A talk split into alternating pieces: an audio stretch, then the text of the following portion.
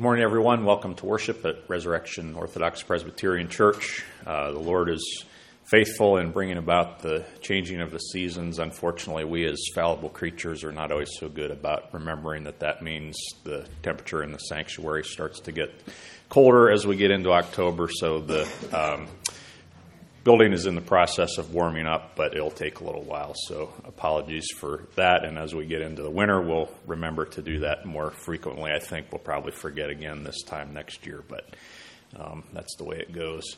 If you turn to the back of your bulletin, there's a number of announcements that we'll go through. Uh, a few things for this morning service. We will conduct our monthly celebration of the Lord's Supper at the end of the service, and the Lord's table is open to anyone who's a current communicant member in good standing of a visible gospel church. It doesn't necessarily need to be resurrection, but you should be a communicant member of a, a church. Uh, we will also, as usual, collect the diaconal offering immediately following the Lord's Supper. Also, we have a special privilege this morning to welcome Peggy Panino back into communicant membership at Resurrection. So uh, we'll get to enjoy uh, that aspect of the service together.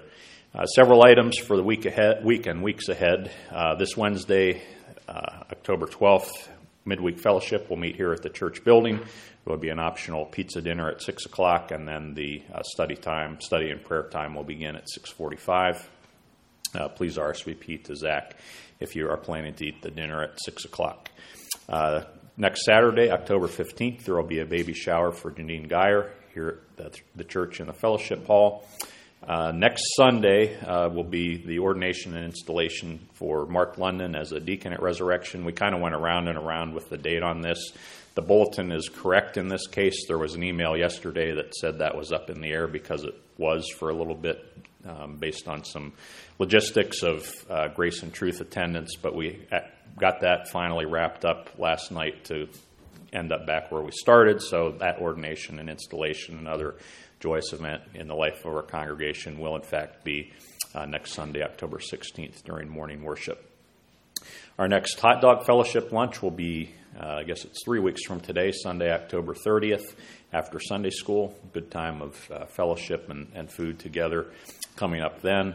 And the men's reading group, after a brief hiatus, will be uh, resuming on Saturday, November 12th. The Books for that study are currently on the small table in the foyer uh, next to the book table, and there will also be available in the Sunday school room in the fellowship hall uh, during Sunday school, given that there's not necessarily not necessarily a lot of time to uh, check those out before then. The suggested donation is twenty dollars, which is fairly steep, but actually a, a discount from uh, what you would pay. And that being said, if uh, the cost is an issue, please feel free to just uh, give what you can or just take one, and uh, the church can absorb that. So, a number of uh, good things going on both today and in the weeks ahead. Uh, but for the time being, let's turn our hearts to worship and take a few moments to prepare our hearts.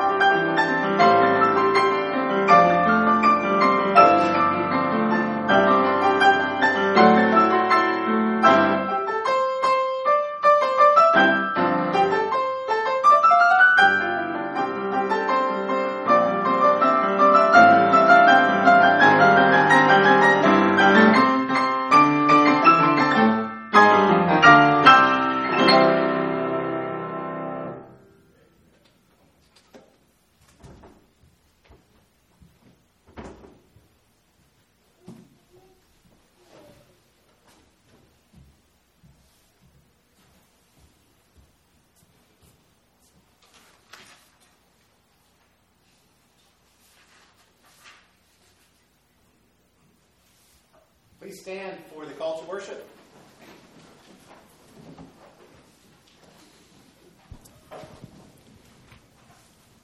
If then you have been raised with Christ, seek the things that are above, where Christ is, seated at the right hand of God. Set your minds on things that are above, not on things that are on earth. For you have died, and your life is hidden with Christ in God. When Christ, who is your life, appears, you also will appear with him in glory. Grace to you and peace from God our Father and the Lord Jesus Christ. Let us pray. Our Father in heaven, we come into your presence this morning to worship and bow down, to in our hearts to kneel before you, the Lord our Maker, because you are our God and we are the people of your pasture and the sheep of your hand. Lord, you are a great God and a great King above all gods, your word says, and in your hand are the depths of the earth and the heights of the mountains are yours also, and the sea is yours because you made it, and your hands formed the dry land. Lord, we worship you this morning, not just because you are that great God of creation, but also because you are the great God of redemption. And from all eternity, Lord, you planned to save us so carefully and powerfully. And Lord, you sent your Son Jesus to bring that plan to completion.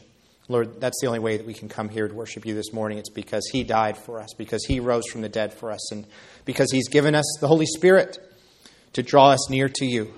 And Lord, we're so thankful this morning for that most precious of all of your gifts.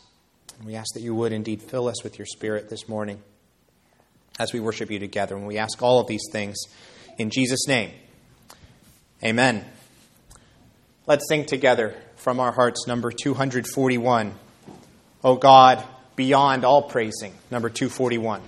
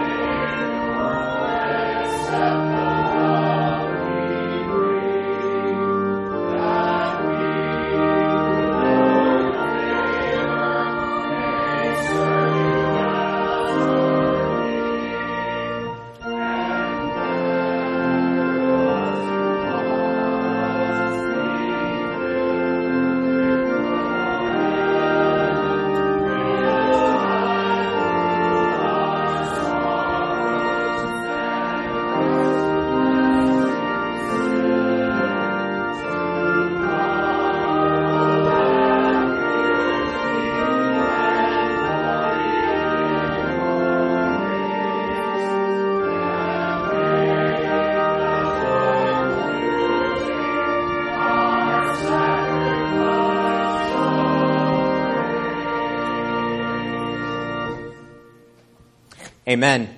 You may be seated. Let's continue in our worship by confessing our common faith together using the words of the Apostles' Creed. So, brothers and sisters, what do you believe? I believe in God the Father Almighty, maker of heaven and earth. I believe in Jesus Christ, his only Son, our Lord, who was conceived by the Holy Spirit and born of the Virgin Mary. He suffered under Pontius Pilate, was crucified, died, and was buried. He descended into hell. The third day, he rose again from the dead. He ascended into heaven and is seated at the right hand of God the Father Almighty. From there, he will come to judge the living and the dead.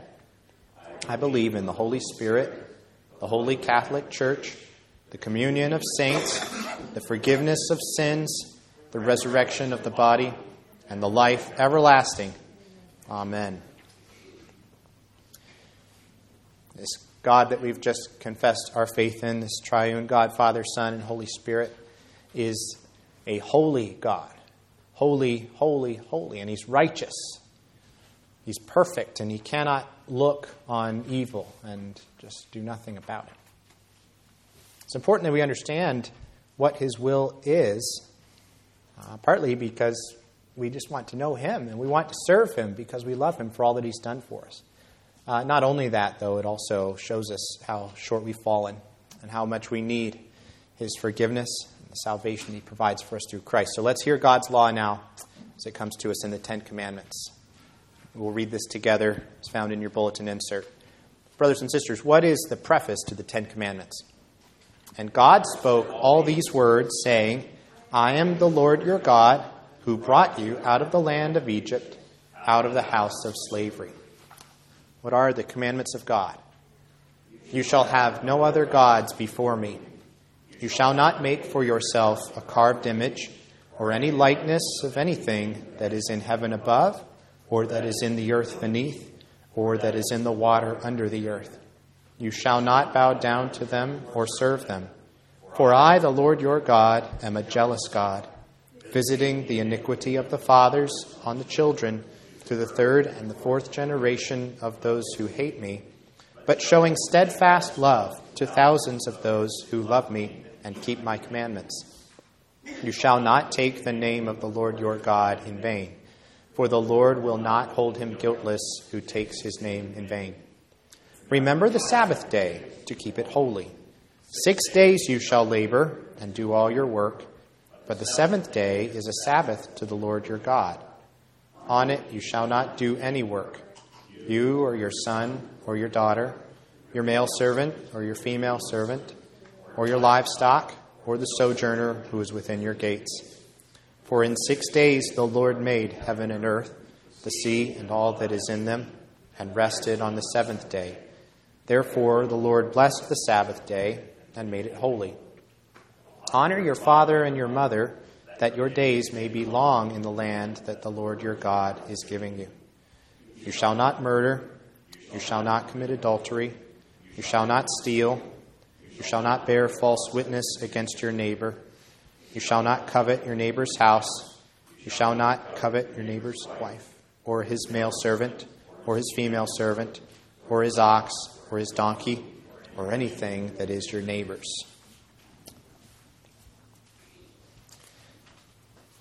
Amen. Now that we've heard God's law, let's turn to Him and seek His forgiveness.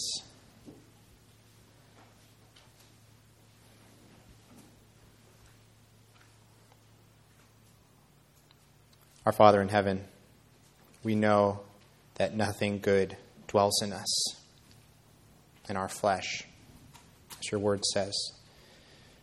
Lord, we have the desire to do what is right, but not the ability to carry it out. Lord, we do not do the good that we want to do. The evil that we don't want is what we keep on doing. And Lord, this is because sin is still dwelling in our hearts. Lord, this grieves us. Lord, we long for the time when you're going to make us perfect in holiness. And we're no, going, no longer going to have that, that struggle of the flesh against your spirit at work within us. But Lord, in the present, we confess that we are still sinners. We are prone to do evil, and we are unable of our own power to do good. And that's why we depend on you, Lord. We depend on you, first of all, for forgiveness, because we have broken your law. Lord, every time we've broken one of these commandments that we've just read together, in thought and word and deed, Lord, we have broken the entire law. And Lord, we have indeed broken every one. And so we ask for your forgiveness, uh, not because we deserve it, not because we're entitled to it, but because you've promised it on the basis of what Jesus has done for us and his sacrifice on the cross and his resurrection from the dead. Lord, more than that, we also pray that you would help us to grow.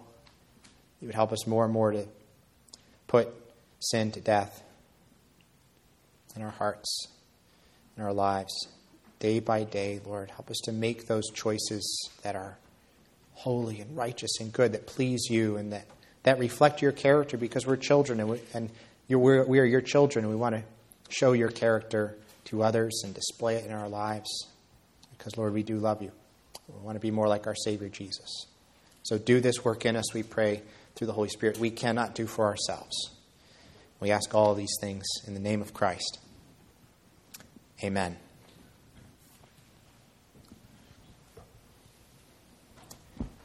Brothers and sisters, listen to this promise from God's word to those who confess their sins.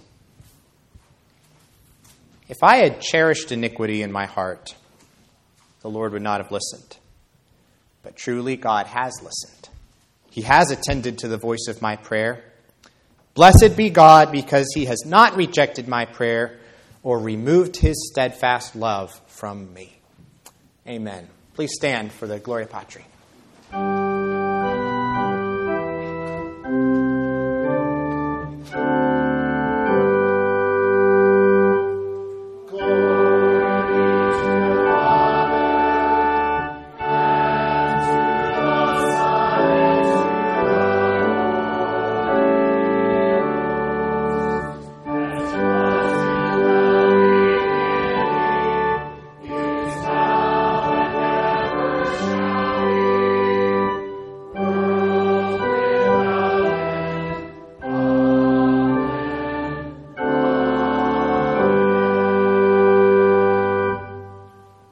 Be seated. Ask uh, the elders if they would join me up here on my left, and Peggy, would you join us up here in front of the pulpit? I'll stand between you. Great.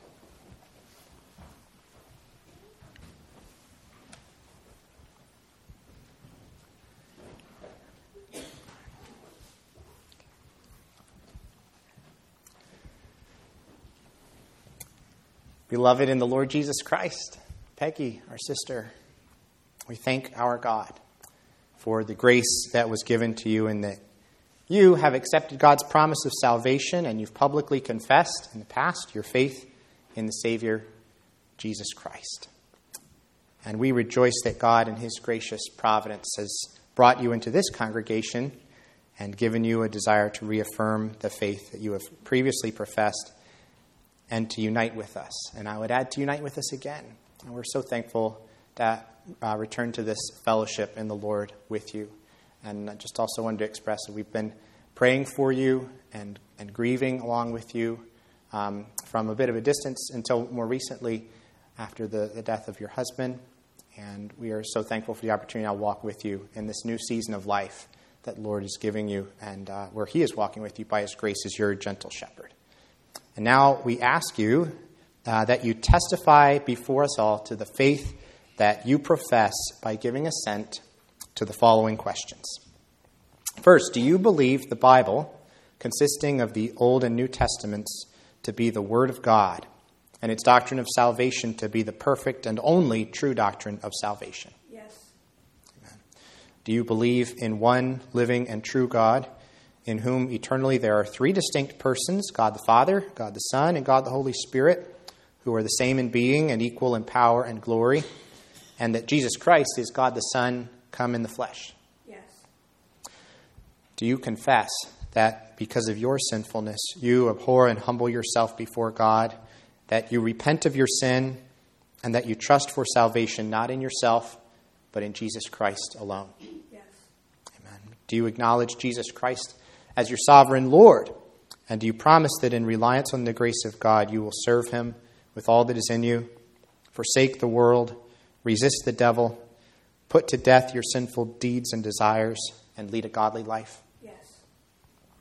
Finally, do you promise to participate faithfully in this church's worship and service, to submit in the Lord to its government, and to heed its discipline, even in case you should be found delinquent in doctrine or life? Yes. Very good. I'm going to say a word to the congregation now. That as Peggy is received into full communion in the church today, I want to remind us that the whole congregation is obligated to receive her because in Christ we are members of one another as part of that one body. Christ claims this sister, Peggy, before you as his own, and he calls you to serve her, therefore, in love. And so each of us ought to commit ourselves before God to assist Peggy in her Christian, nurture by godly example, prayer, and encouragement in our most precious faith and in the fellowship of believers. Now, Peggy, in the name of the Lord Jesus Christ, I welcome you to all the privileges of full communion with this congregation of God's people, and I charge you to continue steadfastly in the confession that you have made, humbly relying on the grace of God in the diligent use of the means of grace, especially the Word of God, the sacraments, and prayer. Rest assured that if you confess Christ before men, he will confess you before his Father who is in heaven. And now may the God of all grace, who called you unto his eternal glory in Christ after you've suffered a little while, perfect, establish, and strengthen you. And to him be glory and dominion forever and ever. Amen. Before you sit down, I'd just ask if Tom would pray for us. You join me in prayer. Heavenly Father, we thank you that you have brought Peggy to our fellowship again. We thank you that she has been already an encouragement to us. We'd ask that you would make us also an encouragement to her and that you would strengthen us through our joint union in Christ. Father, we thank you especially that you are not the God we turn to to join the church, but that you are the sovereign God who made and upholds all things. And though we are sinful and rebellious, you have chosen to set your love on us, and you will never leave us. When Peggy last stood before us, Lester was at her side, and now you've taken Lester home. But we know that you have not abandoned Peggy, you've not abandoned Lester, and you are the God for here and now and for eternity. And so we thank you for our confidence in this, not because we can bring you anything to deserve these good gifts, but because you have decided to bestow them on us through faith in your Son, in whose name we pray. Amen. Thank you. Thank you. Thank you. Thank you.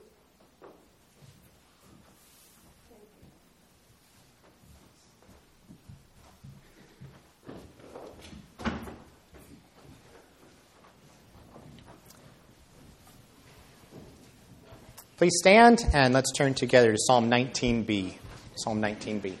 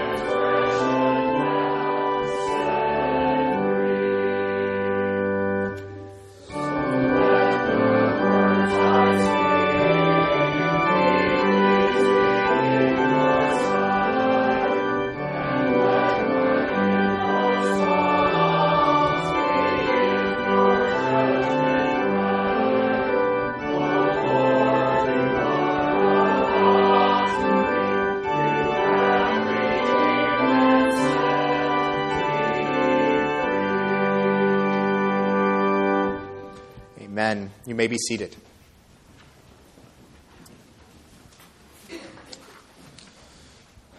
Let us pray.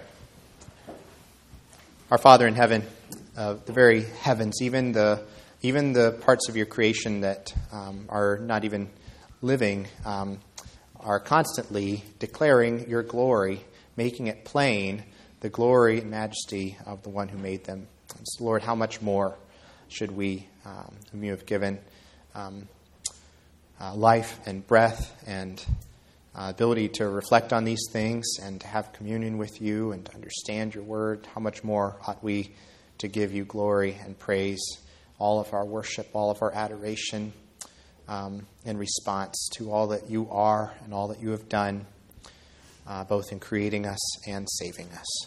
Lord, um, we praise you for all of these things, and we do ask that your praise would increase, that more and more your, your glory, your goodness, your love, your grace would be evident throughout the world, that people would see it, that people would uh, be transformed by it as your Holy Spirit is at work in the hearts of um, people all over the world. And Lord, we pray that you would please bless the work of, of the uh, proclamation of the gospel in every land. Lord, we think especially of lands very close to the gospel, and we pray that you would open them, that you would give success to your servants who are risking.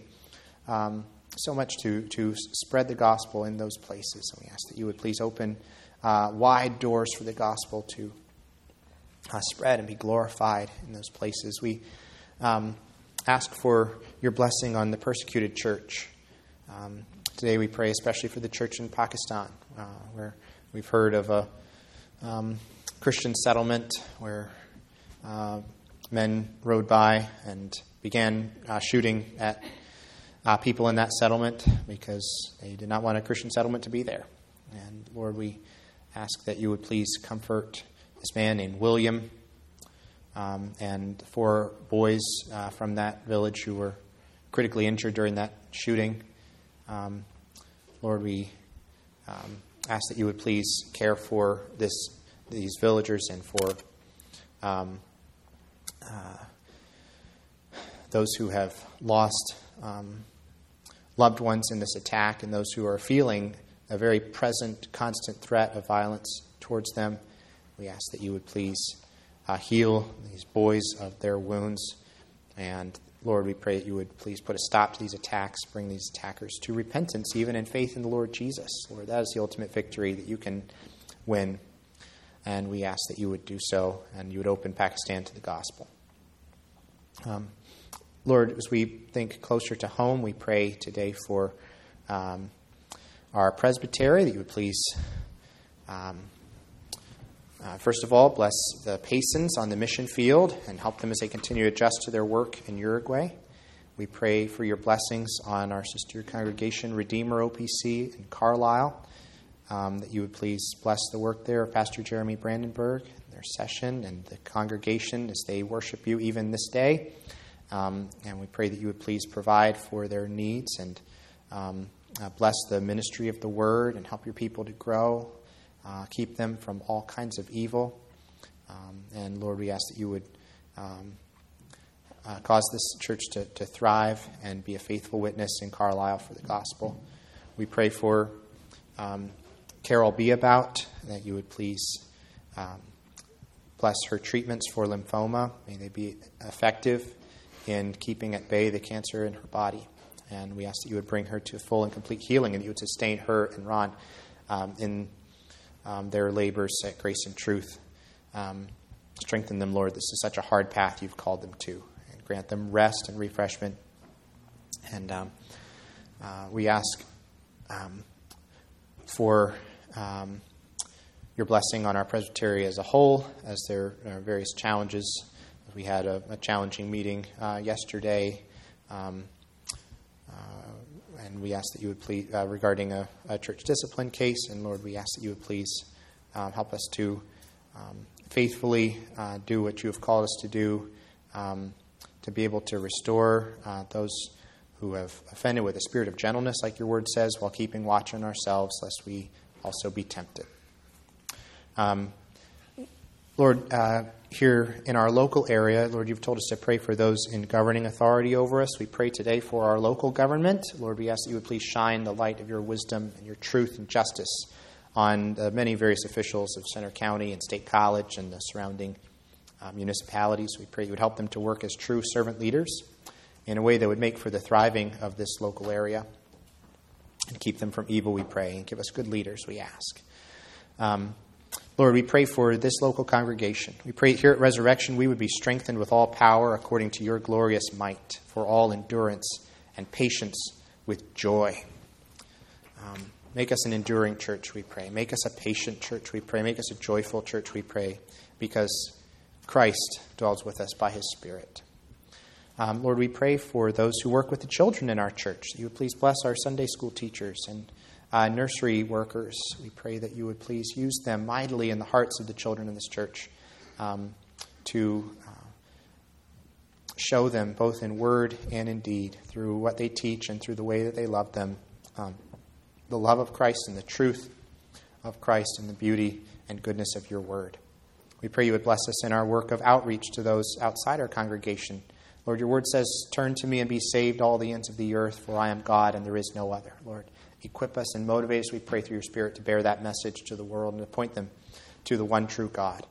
Um, we um, thank you that we can pray for each other uh, individually. Please help us to do this on a regular basis, to be a, a, praying church, interceding for one another. Today we pray particularly for our sister Susie uh, Strite, that you would please bless Susie in um, all of her endeavors and the, the uh, many ways that she serves others and um, including this congregation and beyond. Lord, we pray you would please bless her in her relationships with her children and grandchildren.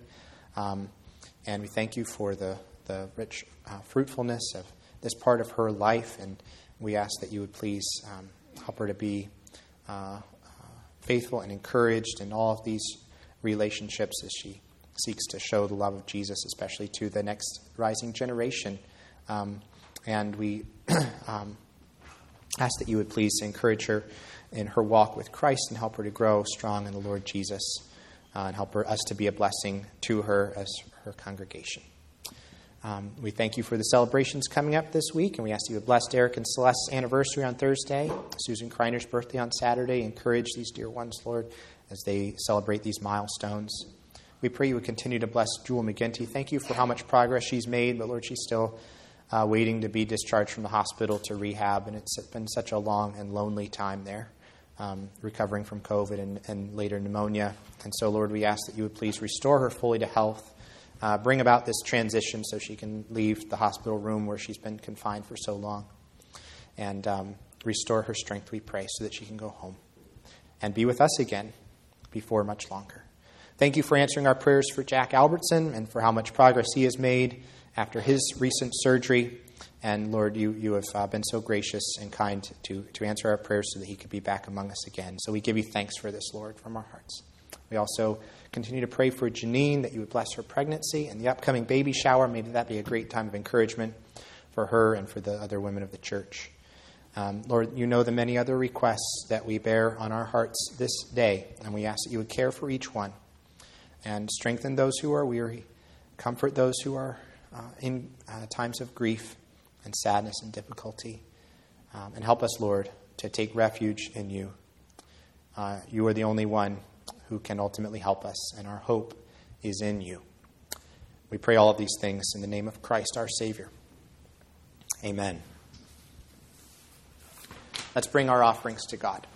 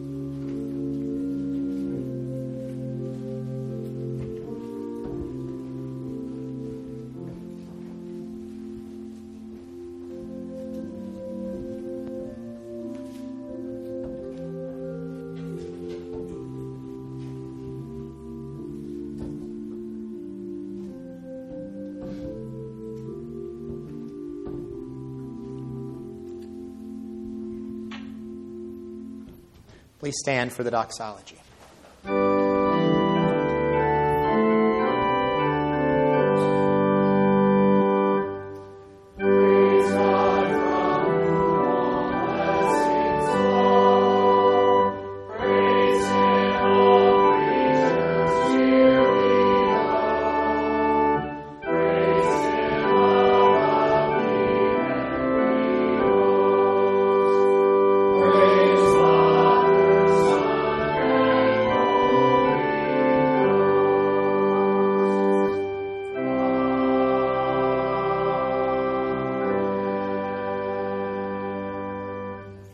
Us pray.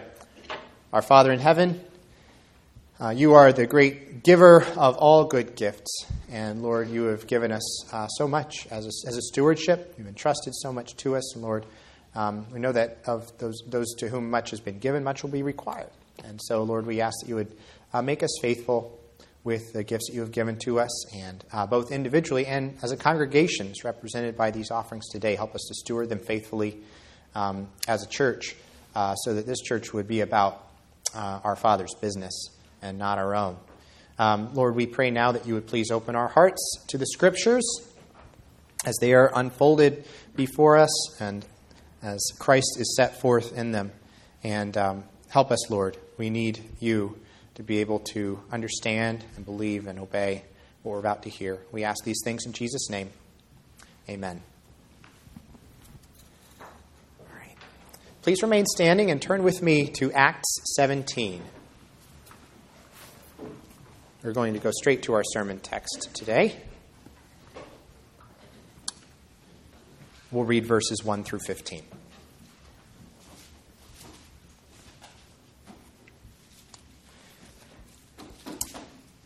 Now, when they had passed through Amphipolis and Apollonia, they came to Thessalonica, where there was a synagogue of the Jews. And Paul went in, as was his custom, on, and on three Sabbath days he reasoned with them from the Scriptures, explaining and proving that it was necessary for the Christ to suffer and to rise from the dead, and saying, This Jesus, whom I proclaim to you, is the Christ. And some of them were persuaded and joined Paul and Silas, as did a great many of the devout Greeks and not a few of the leading women. But the Jews were jealous, and taking some wicked men of the rabble, they formed a mob, set the city in an uproar, and attacked the house of Jason, seeking to bring them out to the crowd.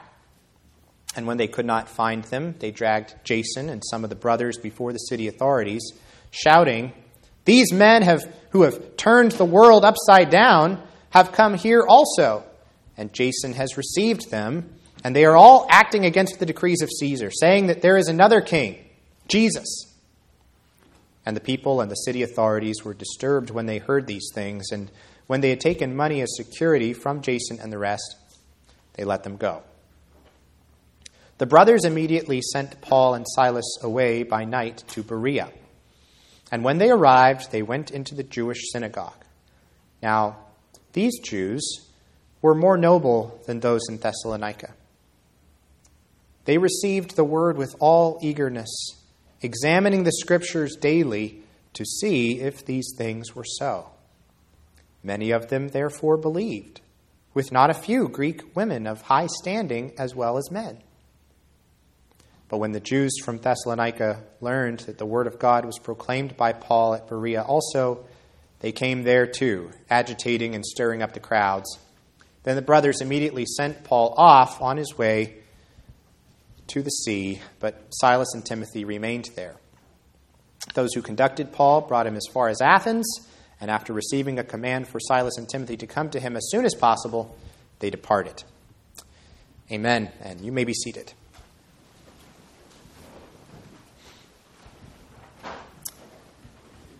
A week from uh, this Tuesday is going to mark the 241st anniversary of the British surrender at Yorktown, Virginia, to George Washington and the Continental Army and uh, their French allies that ended the American War for Independence. It was October 18th, 1781.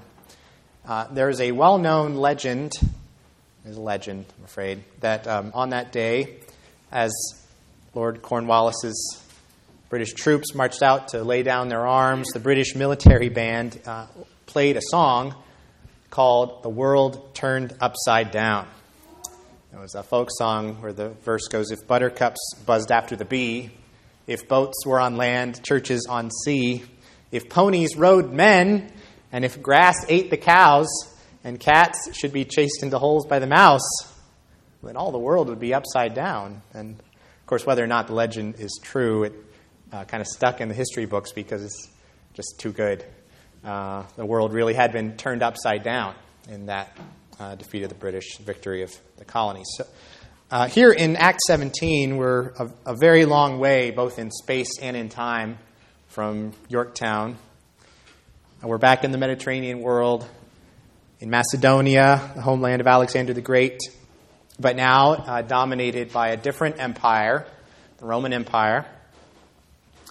And in the city of Thessalonica, the opponents of the gospel are accidentally going to pay the church quite an unintended compliment when they say these men have turned the world upside down. And beneath the slander of that accusation, what we're going to see is they were, they were, of course, on to something truer than they meant to admit. But how so? That's the question. How were these men turning the world upside down? It was not, as these people were alleging, by starting some kind of revolution. It was not by force of arms or rebellion against Caesar. It was their message. They were preaching a message. And as we look at this passage, I want to draw your attention first to Paul's method, method and message as they're described in verses 1 through 4. What exactly he was saying and how he was saying it. Uh, and then after that, we're going to look at two contrasting responses to that message. There's going to be the response of resentful rejection in verses 5 through 9, and the response of eager examination in verses 10 to 15. So, first, Paul's method and message. His message at the synagogue in Thessalonica is not all that surprising if you've been with us through this series on Acts. It's the same message he's been preaching all along that Jesus is the Christ, the Messiah, the anointed one, that the, the, the one that the whole Old Testament was looking forward to. And not only that, he wants to show uh, this Jewish audience from Scripture that uh, he wants to show them the Old Testament predictions and foreshadowings of various kinds of the death and resurrection of the Messiah. And you can imagine him taking them maybe to Exodus and the Passover lamb, or maybe to Isaiah 53 and showing them the suffering servant who was pierced for our transgressions and crushed for our iniquities. See, it's not just that Jesus died and rose from the dead that Paul proclaimed. It's that he died and rose from the dead according to the Scriptures. And that makes a great difference in his gospel proclamation. Paul isn't just teaching these people what happened to Jesus, he's teaching them, step one, that it was necessary for the Christ to suffer and rise from the dead. And then step, step two, that this Jesus whom I proclaim to you, is that Christ foretold in the Old Testament. This, or he would have just called the Scriptures, the only testament there was at the time. Um, so remember that um, Jesus himself said something uh, to the Israelites who wouldn't believe in him. He said, You search the Scriptures because you think that in them you have eternal life, and it is they that bear witness about me. Okay, so that's Paul's message. I also, want to point out what Luke says about his method. Look at the three words that Luke uses here for what Paul does. He reasoned with them from the scriptures, explaining and proving. look at each of those in turn. The Greek word for reasoned is the root for our English word dialogue. Um, and so uh, Paul isn't just saying, uh, just, just trust me, I know what I'm talking about, period.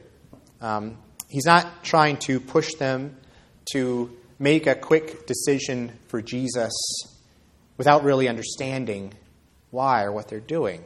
What he's doing is he's giving them careful, thoughtful arguments. He's answering their questions. And by doing that, he is inviting them in. He's saying, Look at what I have seen in our Old Testament scriptures, the Word of God that we all uh, accept these scriptures. Let me show you what is there so that you can see what I have seen by the grace of God. So, so just look at this. Here it is, and there, and there, and there. He's, he's reasoning with them from the scriptures,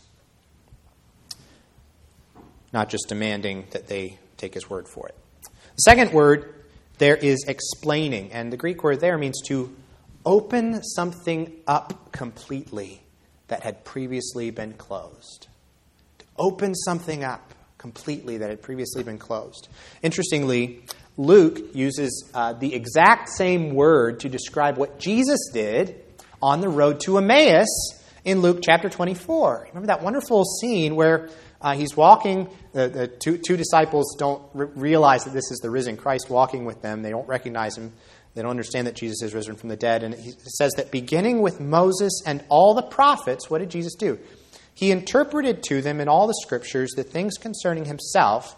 And at the end of the story, they say to one another, Did not our hearts burn within us while he talked to us on the road, while he opened to us the scriptures. It's as though before the Old Testament was like a closed book to these people, figuratively. But now Jesus has come, had come along and, and opened it up to them in a new way.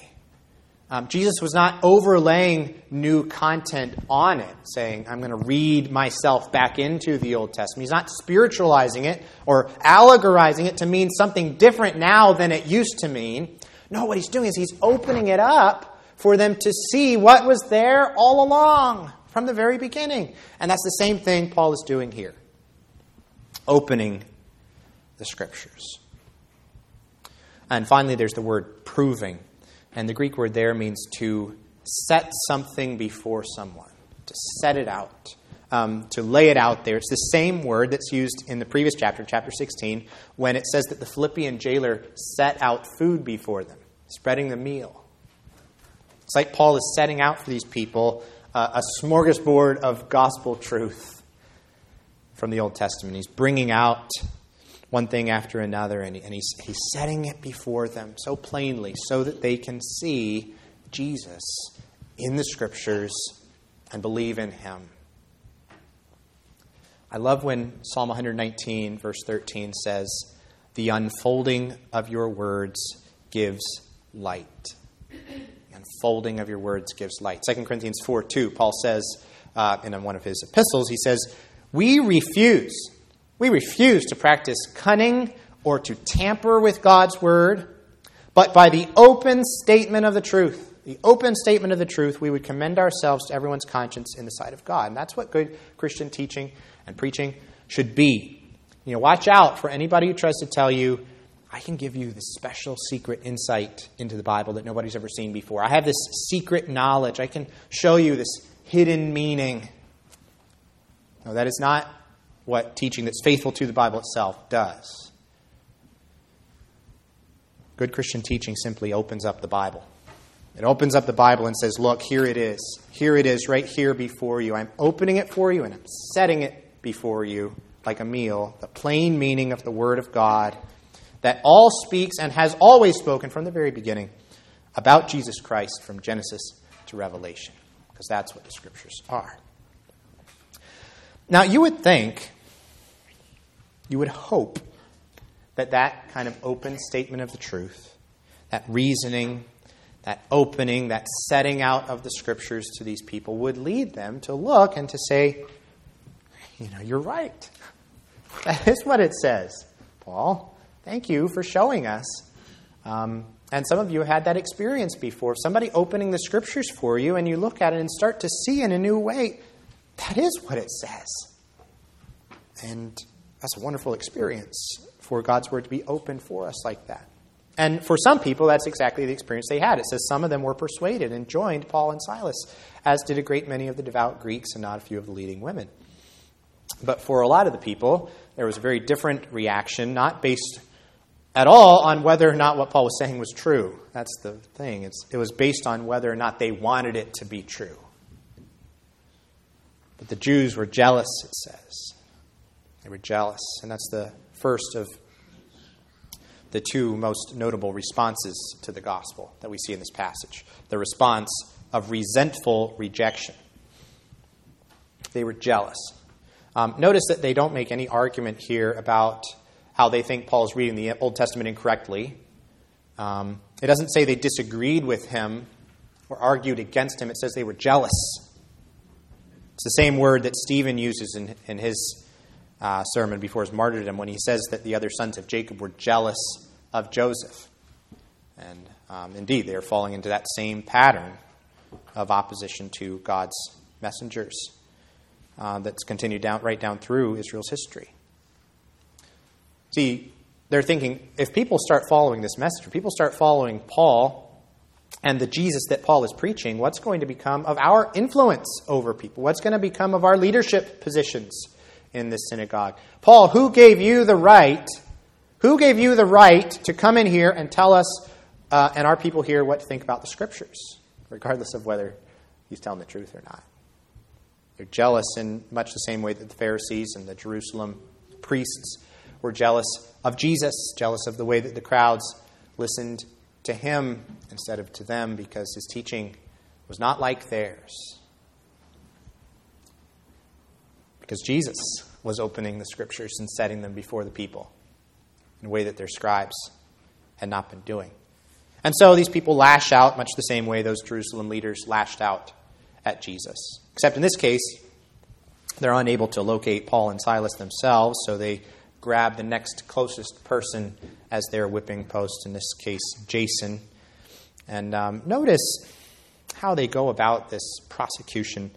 Uh, what does this say about their the sincerity of their kind of their outrage here? They're all outraged, right? They're saying, um, but but how do they go about this? It says they took some wicked men of the rabble, wicked men of the rabble, and they formed a mob, set the city in uproar, and attacked Jason's house. You know what this reminds me of? reminds me of a couple Old Testament stories. reminds me of the mob surrounding Lot's house in Sodom.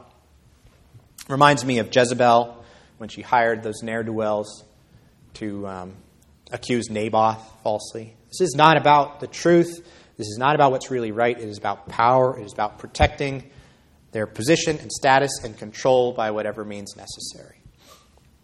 And so you can see how manipulative and opportunistic their complaint to the authorities is. In verse 6, it says, These men who have turned the world upside down have come here also. And Jason has received them, and they're all acting against the decrees of Caesar, saying that there is another king, Jesus.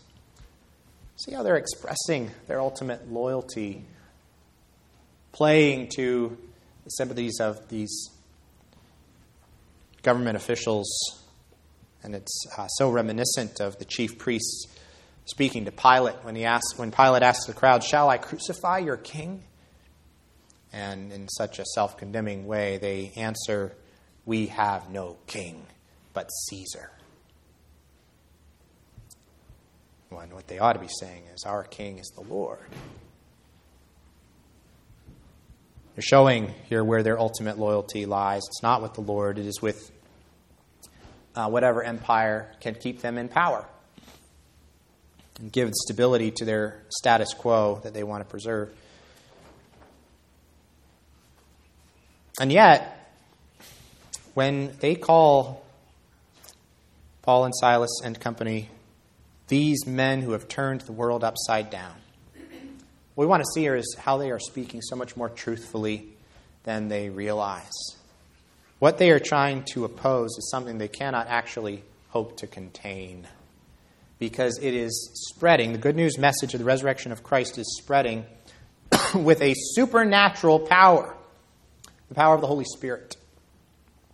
It's not really these men who are turning the world upside down, after all, is it?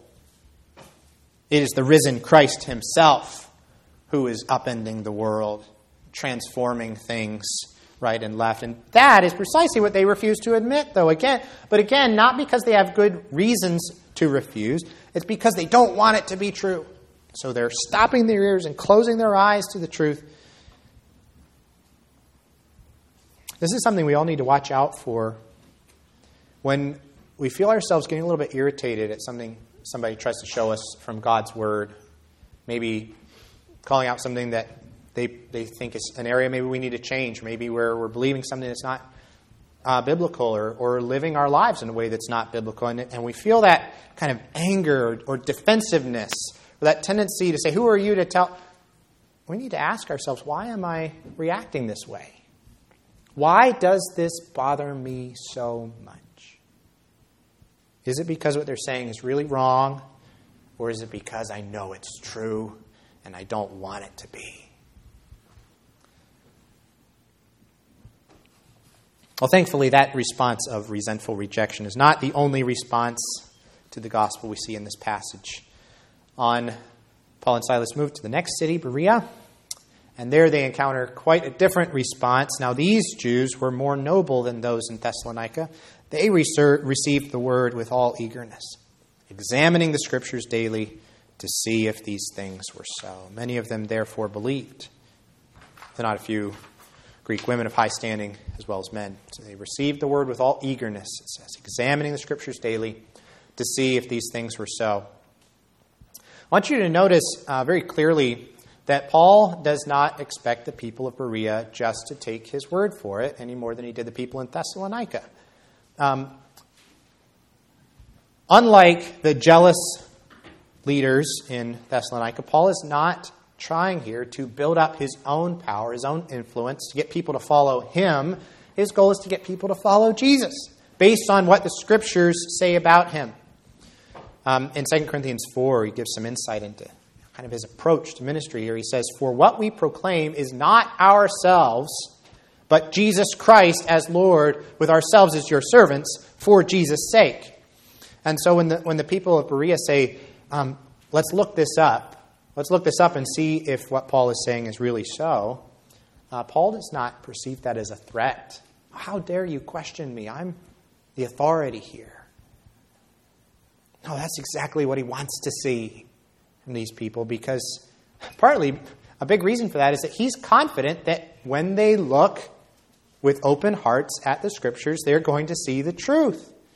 He's confident that what he's been teaching is really there in the scriptures, that it's not something that he has put in it's something that he is opening up and setting out.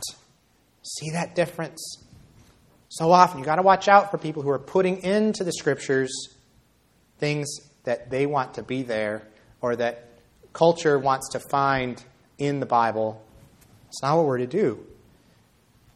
We're all to be examining the scriptures to see what's in there, to open it up, and to set it out.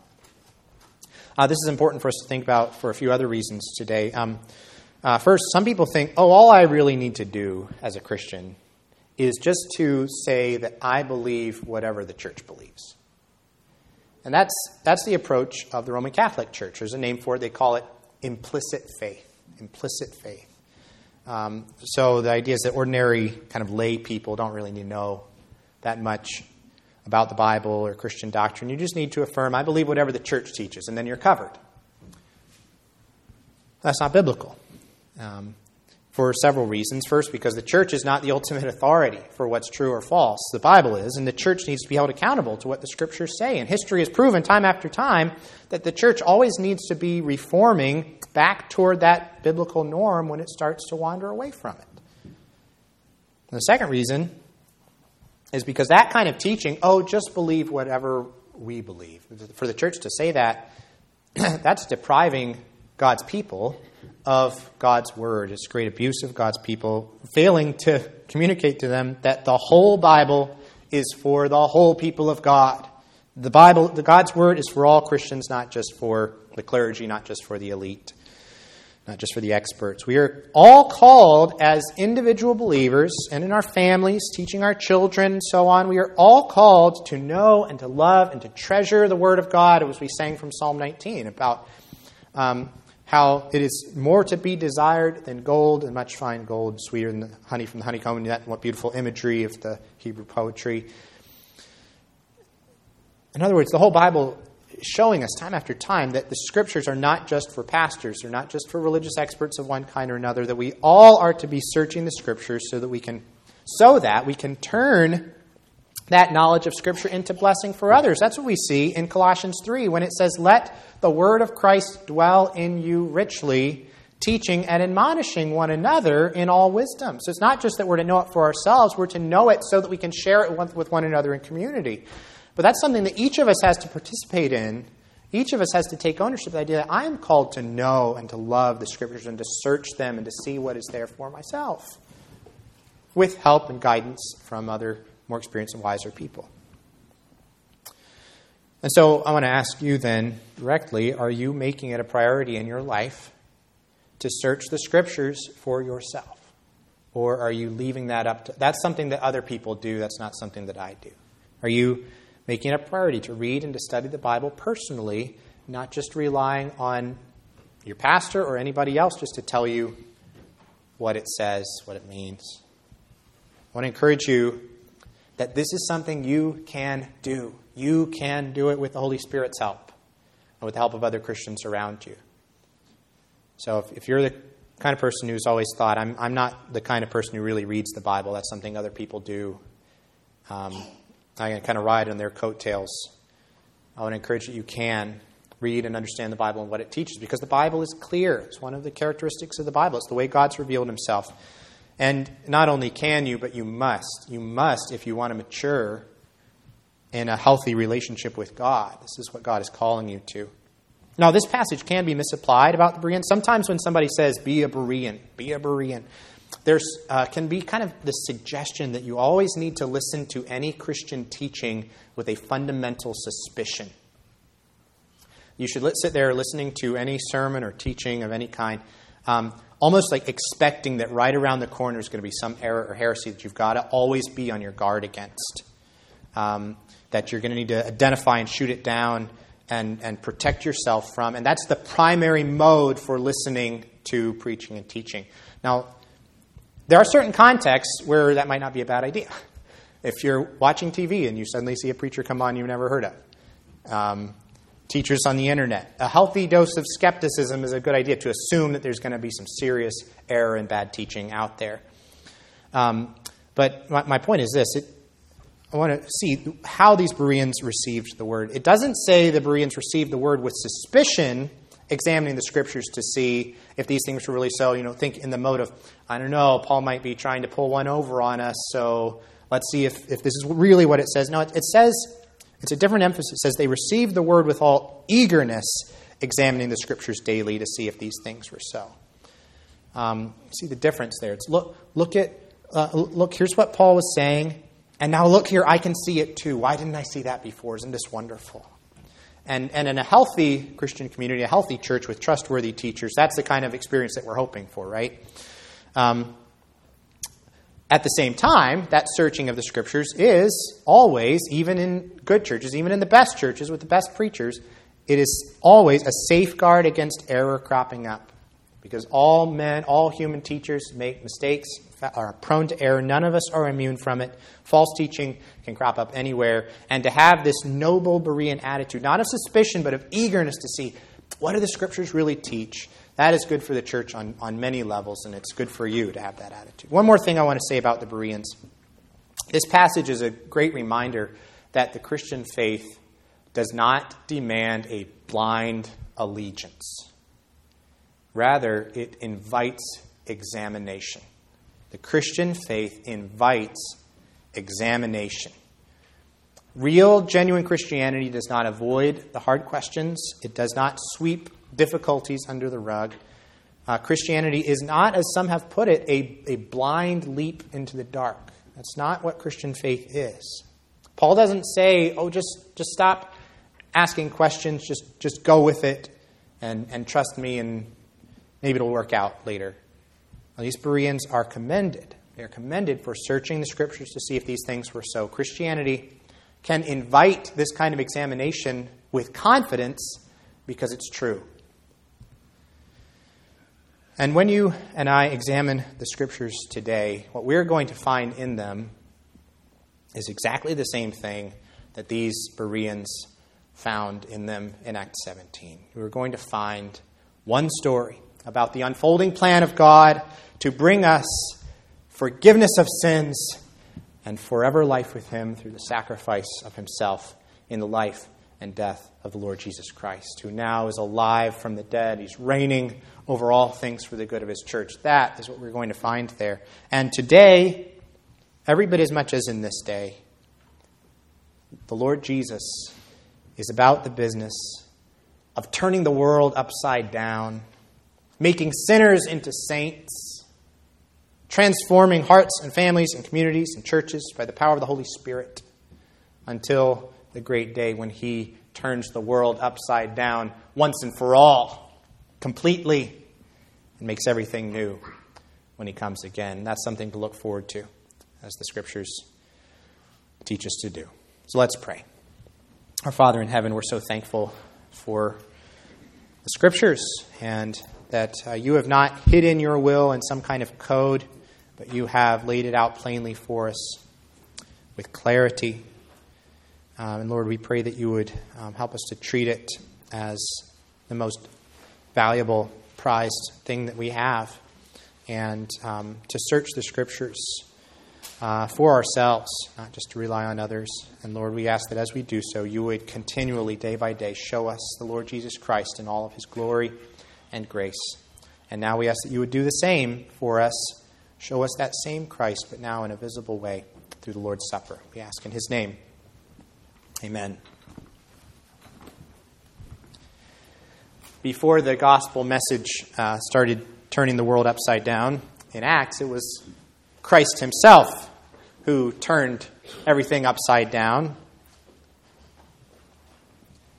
For example, that night when he took the towel and wrapped it around his waist and washed his disciples' feet. And when he handed them bread and wine and said, I'm giving myself for you. King of the universe taking on human flesh in the first place, the incarnation, that was turning things upside down. But not just that, but then for him to offer himself in sacrifice for sinners like us. That was turning things upside down. But of course, you know what he was really doing? Was turning the world right side up through that sacrifice. Let's have that in mind as we consider that great topsy turviness of the Lord's Supper and how it is turning our souls upright again as sinners saved by grace. Apostle Paul in 1 Corinthians 11, under the Holy Spirit's inspiration, says, For I received from the Lord what I also delivered to you, that the Lord Jesus, on the night when he was betrayed, took bread, and when he had given thanks, he broke it, and said, This is my body, which is for you. Do this in remembrance of me. In the same way, also, he took the cup after supper, saying, This cup is the new covenant in my blood. Do this as often as you drink it in remembrance of me.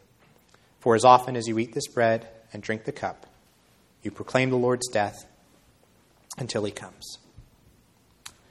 Our Lord Jesus instituted the Lord's Supper as an ordinance to be observed by his church until he comes again. It is not a re sacrificing of Christ, but it is a remembrance of Jesus' once for all sacrifice of himself in his death for our sins. But it's not a mere memorial, it is a means of grace in which God feeds us spiritually with Christ as we receive him by faith through the Holy Spirit. The Lord's Supper is God's sign and seal to us of the forgiveness of our sins, of our nourishment and growth in Christ, as he confirms to us his covenant promises and calls us to repentance holiness, obedience, and loyalty to Him. The Lord's Supper also represents the communion that we have with each other in Christ as members of His body. And it teaches us to look forward together to the second coming of Christ and the great marriage supper of the Lamb. well, now, as a minister of Christ, I invite all of you who are right with God and with His church through faith alone in the Lord Jesus Christ alone to come to the Lord's table with us this morning. Um, that means that the Lord's table is for anyone who is uh, right now trusting in Christ alone for salvation from your sins, for forgiveness and everlasting life, uh, as well as you are to be a baptized, communicant member of a true Christian church.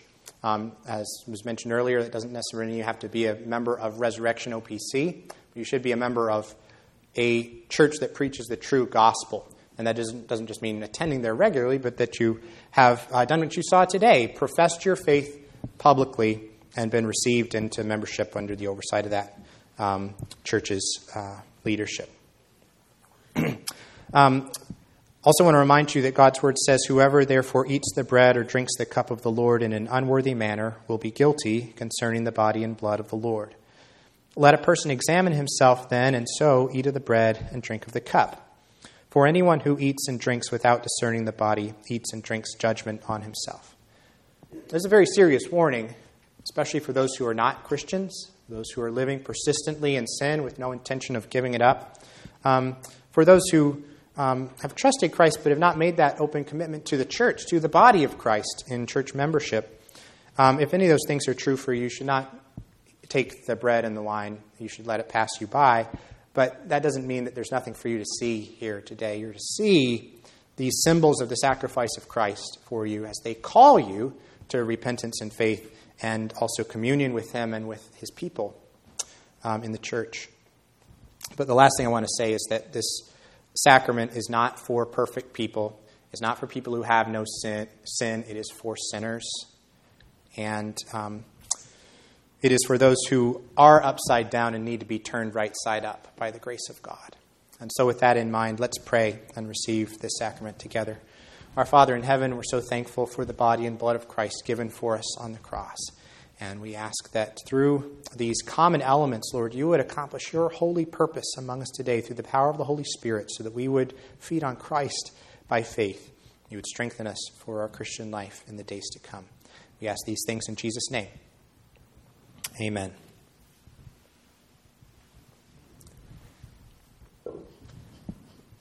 Our Lord Jesus, the same night when he was betrayed, took bread, blessed it, broke it, and gave it to his disciples. As I, ministering in his name, give this bread to you. They're gluten free crackers marked. Save them for those who need them.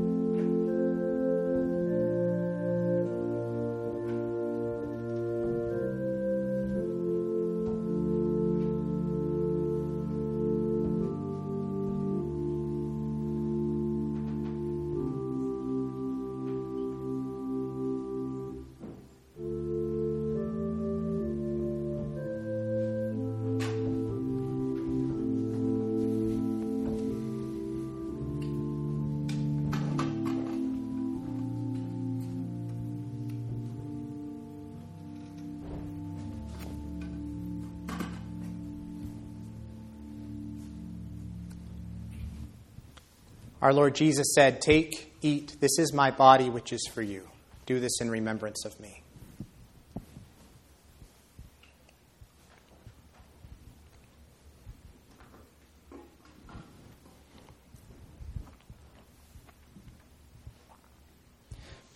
In the same manner, our Savior also took the cup, and having given thanks, this has been done in His name, He gave it to His disciples. As I, ministering in His name, give this cup to you. There's grape juice in the outer ring.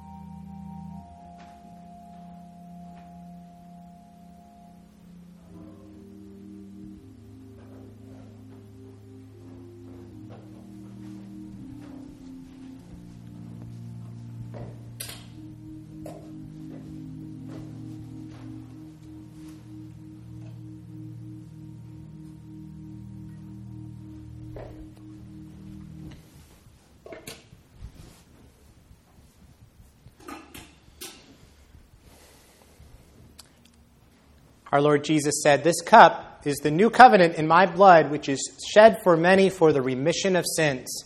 Drink of it, all of you.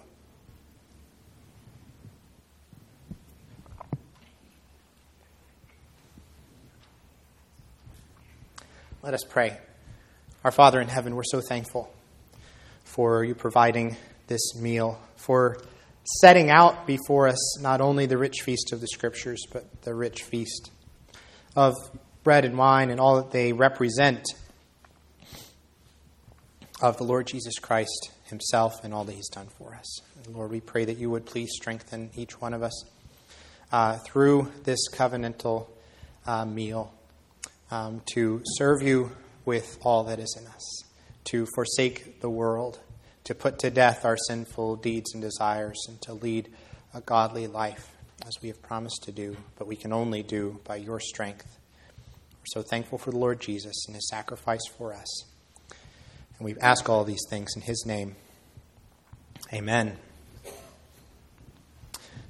Please remain seated and uh, turn with me in closing to hymn 338. We'll sing the first three stanzas seated and stand before the fourth.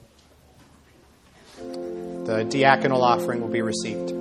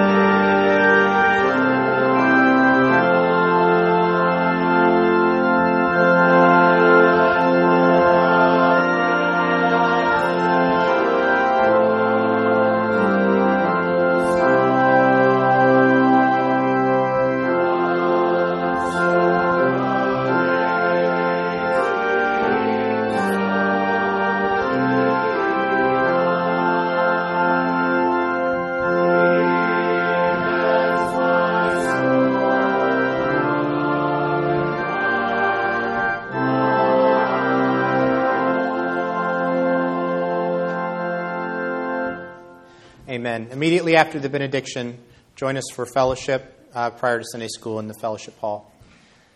Now, may the God of peace, who brought again from the dead our Lord Jesus, the great shepherd of the sheep, by the blood of the eternal covenant, equip you with everything good that you may do his will, working in us that which is pleasing in his sight through Jesus Christ, to whom be glory forever and ever. Amen.